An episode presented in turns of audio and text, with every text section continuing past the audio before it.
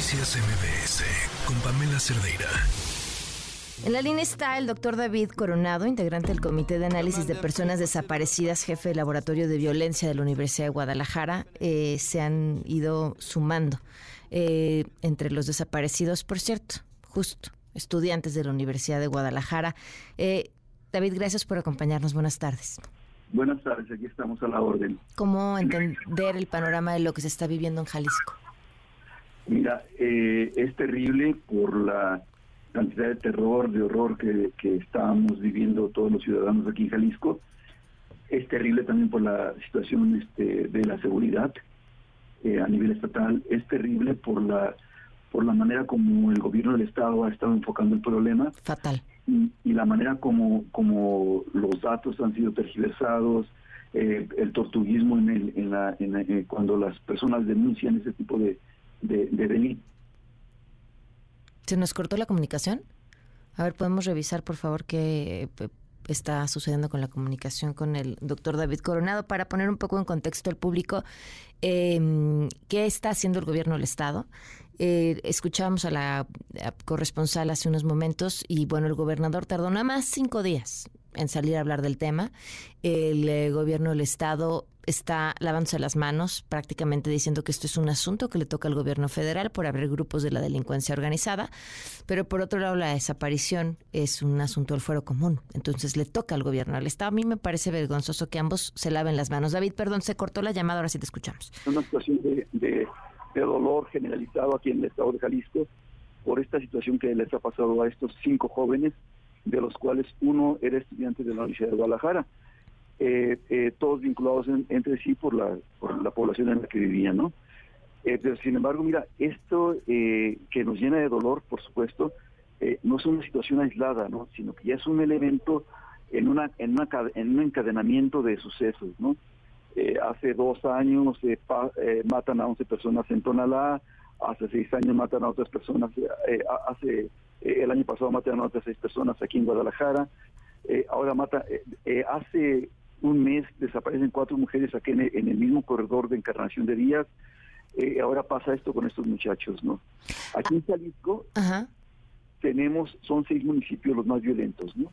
Guadalajara, eh, Tlaquepaque, Zapopan, Tlajomulco, y, y en sexto lugar este, está, está Tonalá me faltó, y en sexto lugar está eh, eh, eh justamente Lagos de Moreno, ¿no? ¿Detectan algún patrón? sí, mira, resulta que hay corredores, corredores para el paso de, de, droga en estos municipios que están cercanos tanto a, a, Guanajuato como a Zacatecas, ¿no? Es paso obligado, ¿no? Entonces, eh, eh, eh, estos, estos espacios están siendo presa de, de, guerra entre el cártel Jalisco Nueva Generación y el cártel de Sinaloa, ¿no? Su posesión es importante justamente por el paso de drogas, tanto hacia, hacia se habla de, de Europa, de América del Sur, y de otros, o sea, de, en general para, todo, para toda América, ¿no? El control de, ese paso es muy importante, ¿no? Pero ¿en dónde, en dónde, en dónde de esto cabe la desaparición de jóvenes? ¿Perdón? ¿En, en, qué parte de esto cabe la desaparición de jóvenes? ¿Qué eso, ¿Por qué? Eh, mira, eh, la hipótesis es que, que simplemente por ser jóvenes, ser, ser jóvenes de fiesta, por los nombres, este, eh, o sea, son, son, son, secuestrados y masacrados, ¿no? Fíjate, hay que tener mucho cuidado porque inmediatamente la gente piensa que están vinculados de alguna manera con el, con, con, algún momento de la droga, ¿no? Eso hay que desecharlo. Claro. Porque aunque estuvieran de alguna manera vinculados, esto no gusta para que desaparezca, ¿no? Pero hay que desechar esto, ¿no? Porque lo que causamos... Sí, no es revictimizar, no, no, no hace sentido en efecto, entonces los, estigmatizamos y la gente justifica y dice, bueno, es que algo, en algo andaban y pues les pasó lo que les pasó, pero no es mentira, ¿no? O sea, imagínate, este, eh, o sea, eh, tú ya no puedes andar en la, por las noches en las carreteras de México porque justamente te puede pasar esto, ¿no? Y entonces, si ubicamos geográficamente eh, este paso de Lagos de Moreno hacia, hacia Encarnación de Díaz, hacia León, Zacatecas, Aguascalientes, es una es una zona que, que prácticamente queda abandonada durante las noches. ¿Hay un, ¿Hay un patrón un perfil en los desaparecidos? Eh, mira, todos son jóvenes, hombres y mujeres, no todos y todas son eh, jóvenes.